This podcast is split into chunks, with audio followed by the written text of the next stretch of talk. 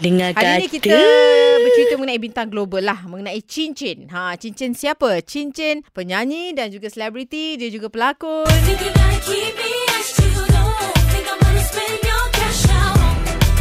Pernah membatalkan perkahwinan mereka hampir 20 tahun yang lalu. Akhirnya jodoh Jennifer Lopez dan juga Ben Affleck ternyata kuat sangat apabila pasangan selebriti sekali lagi kembali bertunang. Ha, memang orang kata jodoh tak ke mana kan? Bagaimanapun apa yang menarik perhatian netizen adalah cincin pertunangan pasangan itu yang merupakan permata berwarna hijau yang berharga nak tahu berapa? Lebih 21 juta ringgit Malaysia. Malah dikatakan bentuk dan gaya cincin tersebut juga sama uh, dengan cincin berlian merah jambu Harry Winston uh, 2002 yang diberikan oleh uh, Ben sebagai simbolik pertunangan mereka ketika itu. Dan sebelum ini, JLo berkongsi klip dirinya disarungkan cincin permata berwarna hijau di jarinya sebagai simbolik pertunangan dengan aktor itu. Dan menerusi video tersebut, um, JLo dilihat menangis dan mengelap air matanya sambil menyatakan kekasih hatinya cukup sempurna buatnya. Anda sangat-sangat sempurna. Itulah kata JLo kepada Ben.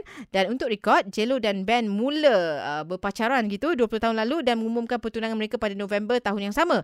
Bagaimanapun, pasangan itu mengambil keputusan untuk clash lah kan. Uh, dalam masa beberapa hari, uh, majlis perkahwinan diadakan pada Januari 2004 dan tiga hari selepas putus tunang, JLo mengejutkan orang ramai apabila mula menjalinkan hubungan dengan penyanyi Mark Anthony. Mereka berkahwin juga pada Jun 2004. Gitulah kan. Uh, harap uh, dapat kekal lah hingga ke jenjang pelamin.